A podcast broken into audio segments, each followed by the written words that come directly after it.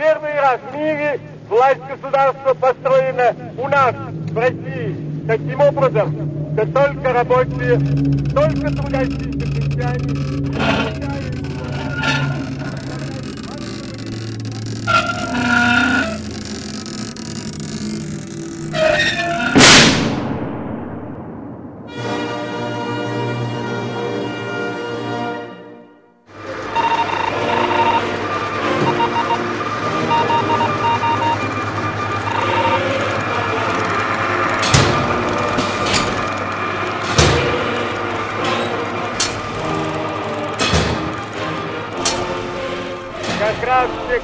которых капитализм угнетал. Даже самые демократические, даже самые свободные республики пока остается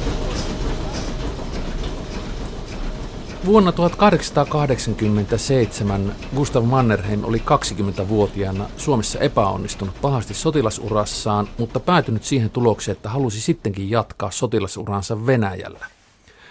Minkälainen oli Mannerheimin sotilasuran alku Venäjä-armeijan palveluksessa? No hän oli erotettu kadettikoulusta eh, edellisenä vuotena ja se oli aika, aika dramaattinen vaihe, mutta juuri sinä vuonna sitten 1886-1887 niin hän sitten kirjoitti Suomessa Helsingissä ylioppilaaksi ja sitten päätyi oikeastaan semmoisten muiden vaihtoehtojen puutteessa sitten jatkaa eh, sotilasuransa Pietarissa. Ja sehän oli kuitenkin, hän, hän näki, että sitä kautta saattoi kuitenkin edetä paljon lupaavammin kuin muualla ja, ja sitten pääsi Nikolai Vevskin ratsastuskouluun ja, ja sitä kautta sitten kahden vuoden jälkeen sieltä valmistui lunnantiksi ja, ja, ja siinä vaiheessa hän oli oppinut aika, aika näiden monen, monen merkittävän epäonnistumisen kautta, että kannatti pitää itsensä kurissa. Ja tietenkin nämä, nämä joka kerta, kun näitä epäonnistumisia oli tullut, niin, niin nämä, nämä vaihtoehdot väheni. Eli kyllähän sitten, kun hän oli 20, hän ymmärsi, että, että tässä nyt on se mahdollisuus, mikä hänellä oli. Ja itse olen korostanut sitä, että hän oikeastaan valitsi sen uran muiden urien niin kuin puutteessa että äh, ei hänen koulumenestyksensä kuitenkaan ollut sitä tasoa, että, tai hänen luonnonlaatunsa oli sitä, että hän olisi pärjännyt siviilielämässä. Ja tekemällä uraa, sotilasuraa, Venäjällä hän saattoi käyttää hyväkseen näitä omaa perhetaustaansa ja, näitä verkostoja, joita Mannerheimilla oli Suomessa, ja, mutta varsinkin Pietarissa, jossa nämä suhteet oli erittäin tärkeitä tässä uran luomisessa – ei vaan eh, silloin, kun tehtiin uraa henkikaartissa, niin kuin Mannerheim teki, kun hän 1891 eh, sai, sai pestin eh, sitten Chevalier-kaartin, joka oli yksi näitä tunnetuimpia ratsuväkikaarteja Venäjällä, vaan, vaan muutoinkin nämä, nämä suhteet merkitsivät hyvin paljon.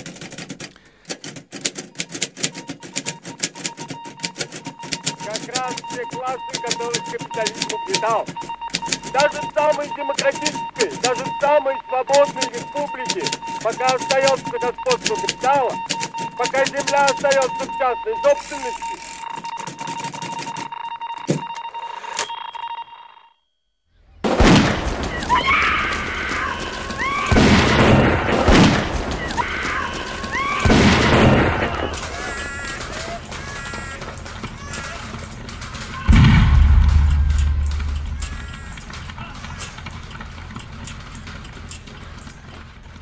1900-luvun alkupuolella Lenin ja muutkin bolshevikit, menshevikit ja sekalainen muu porukka Venäjällä täyttä päätä on järjestämässä vallankumousta ja saarinvaltaa sivuun ja kamppailu ja uuden maailman puolesta on täysillä menossa. Henrik Meinander, sä olet professori ja kirjoittanut siis tuoreen kirjan Gustav Mannerheim aristokraatti Sarkatakissa ja tässä kirjassa kirjoitat näin, että – Kesäkuussa 1905 Mannerheim arvioi, että maa oli vaarassa joutua sisällissotaan, ja tämä on siis tämän hävityn Japanin sodan jälkeen. Onko sulla mitään tietoa siitä, missä ja kuinka Mannerheim näki tuon vuoden 1905 suurten muutosten tapahtumia Venäjällä, kun saarinvalta alkoi sortua pikkuhiljaa, vaikka vallankumoukseen oli vielä 12 vuotta?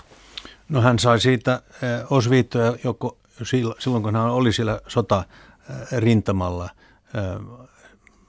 japanilaisia vastassa. Ja kun hän sitten palasi Eurooppaan, niin, niin rautateitse, niin, niin nämä, nämä vallankumoukselliset, hän oli, oli jo silloin anastanut vallan näillä monilla rautatieasemilla ja se oli täyttä kaaosta. Ja se oli kyllä vakava, vakava shokki kenraali ja, ja, ja upserikunnalle, jotka olivat tottuneet siihen, että, että kuru, kuri pysyisi äh, hyvänä. Eli hän, hän näki, hänelle Mannerheim sattui elämässään monta kertaa niin, että hän sattui olemaan paikalla juuri kun, kun tämmöinen äh, käänne vallankumoukseen päin alkoi. Eli ensin juuri kesällä 1905, kun hän palasi, kun oli palaamassa Eurooppaan ja sitten taas uudestaan maaliskuussa 1917 ja, ja edelleen sitten syksyllä 1917. Silloin hän oli sekä, sekä sitten Ukrainassa että, että Moskovassa ja Pietarissa ja Suomessa ja kaikkialla täällä. Tämä vallankumous sitten levisi, että se oli kyllä hänen päällisin ymmärrys siitä, mitä, mitä tapahtui Venäjällä, että vallankumous on syttynyt ja jonkun pitää yrittää nyt tätä sa- saada muuttumaan. Ja hän näki koko ajan, varsinkin Venäjällä, että tämmöistä niin kuin voimattomuutta oli, oli levinnyt hälyttävällä tavalla. Sen vuoksi hän palasi kyllä Suomeen, että tietenkin oli oma henki vaarassa, mutta hän näki, että Suomi voisi olla yksi semmoinen, semmoinen lähtökohta vastavallankumoukselle. Что такое советская власть? В чем заключается сущность этой новой власти, которой не хотят или не могут понять, причем не могут понять, причем большинстве стран? Сущность ее привлекает к себе рабочих каждой страны все больше и больше состоит в том, что прежде государственные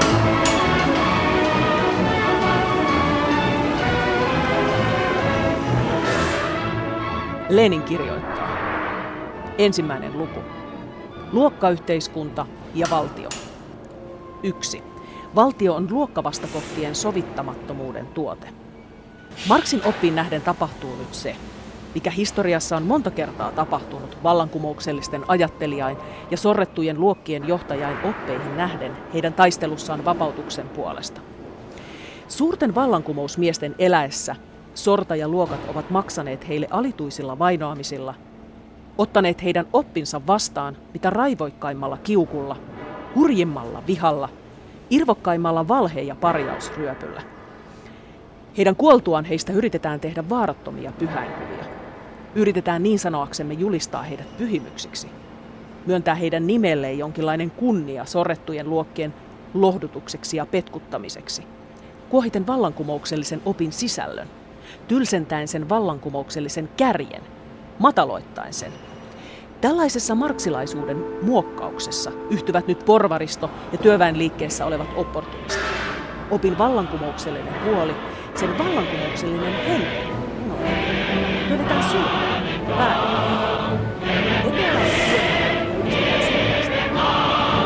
Что такое советская власть?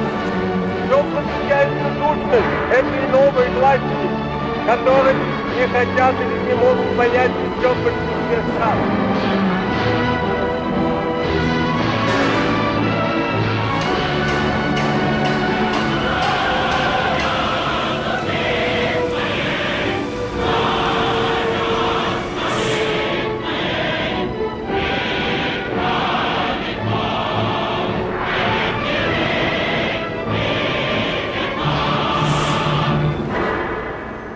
Maaliskuussa 17 Mannerheim herää aamulla 12. maaliskuuta Pietarin pääkadulla Nevski Prospektin varrella ja näkee, kuinka kaduilla on vallankumouksellisia punaisine käsivarsinauhoineen ja lippuineen. Mitä Mannerheimi tekee? No siinä oli lähetä, hänet olisi, olisi pidätetty, että, että nämä, nämä vallankumoukselliset näki hänet ikkunassa – ja, ja lähtivät heti hakemaan tätä, tätä henkilöä, jonka ne ymmärsi, että, että kuuluu tähän vanhan vallan, vallan edustajien ja, ja vaan sitten vaihtamalla nopeasti vaatteita ja, ja sitten piiloutumassa. Piiloutui sitten kaupungissa, niin hän saattoi pelastaa henkensä. Sehän on jännittävää Mannheimin elämässä, että eihän tämä ollut ensimmäistä kertaa, kun hänen henkensä oli todella vaarassa. Että sitten kun hän palasi Odessasta syksyllä 1917, niin tämä, tämä henki oli todella lähellä mennä, koska, koska tuota, hänhän, tämä bolshevikien lokakuun vallankumous oli jo ikään kuin lähtenyt liikkeelle, mutta alkuvaiheessa se ei ollut Pietarissa kovin verinen, mutta tämä, tämä, nämä veriteot ja väkivaltaisuus sitten levisi pitkin näitä rautatieyhteyksiä, että Venäjän vallankumous, niin kuin Suomen sotakin 1918, sodittiin pitkälti nimenomaan rautateitä pitkin. Teinkin rintamalla, mutta rintama, rintama tuota, joukkojen kuri höltyi hyvin nopeasti ja ne lähtivät omen tein sitten kotiin, eikä palanneet, palanneet sitten lomiltaan nämä, nämä sotilaat. Ja, ja siinä vaiheessa, kun elintarvikepula – jyrkkeni, niin, niin tämä kaos vaan sen kun kasvoi. Eli se on, tuota, se on hyvin kiinnostava ja paradoksaalinen tilanne se, että, että Mannerheim ja Leeni molemmat matkusti pitkiä matkoja juuri, juuri vuonna 1917 junilla. Ja, ja toinen päätyi Petrogradiin ja sitten Moskovaan myöhemmin ja, ja toinen taas sieltä lähti, lähti Suomeen, mutta pyrki takaisin Petrogradiin sitten vastaava vallankumouksellisena. Kuinka lähellä Mannerheim oli päästä hengestään, mitä tulee Venäjän vallankumoukseen?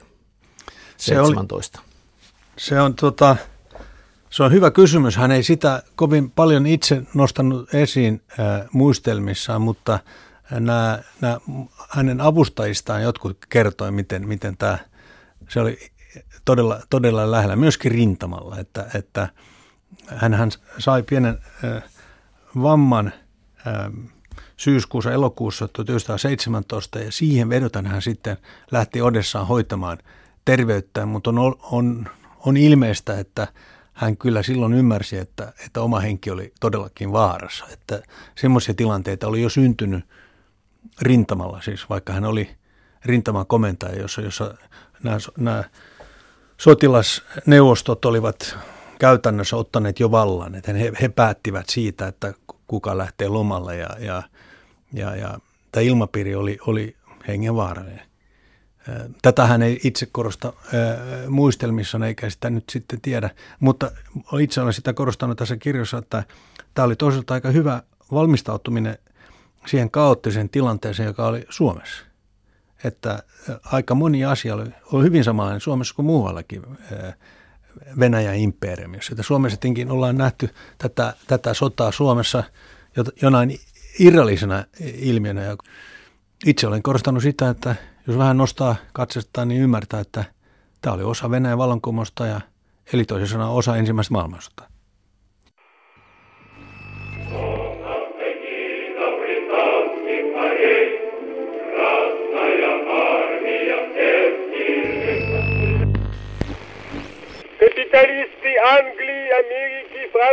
Ведут войну против России. Они мстят Советской рабочей и крестьянской республике за то,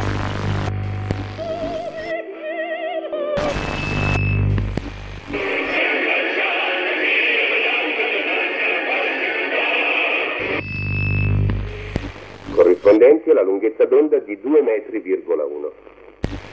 Да здравствует наша могущественная коммунистическая партия! Да здравствует наш великий Сталин! Ура!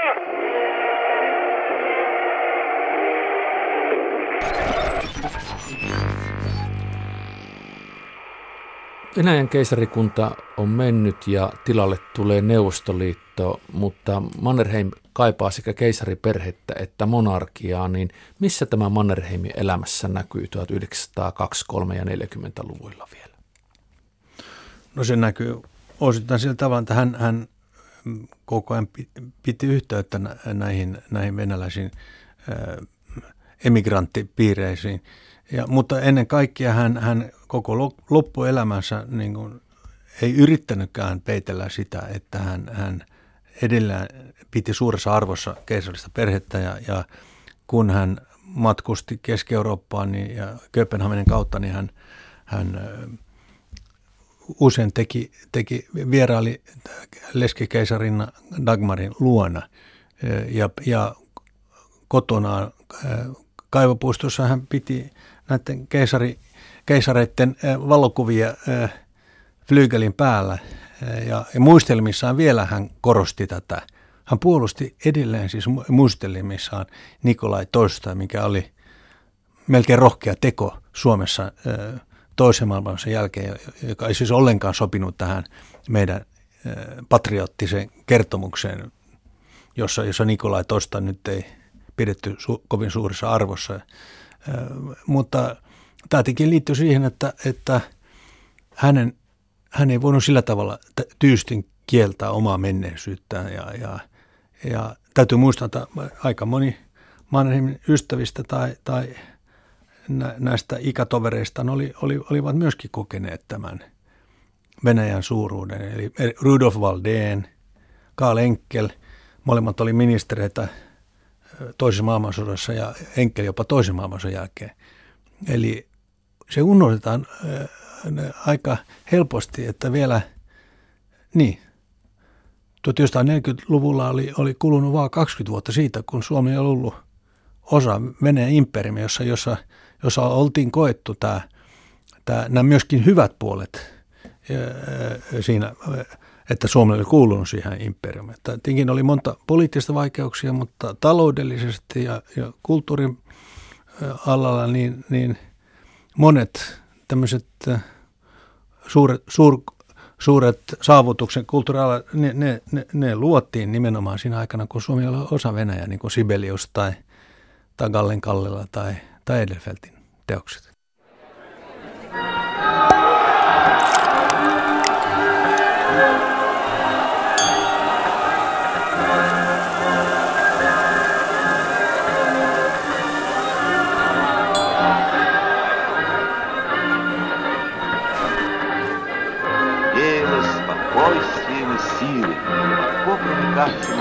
было совершенно ясно, почему народ всегда верил тому, что говорит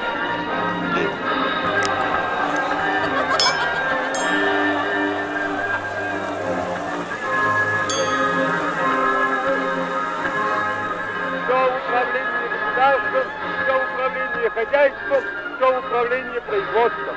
Советская власть есть путь к социализму, найденный массами трудящихся и потому верный, и потому непобедимый.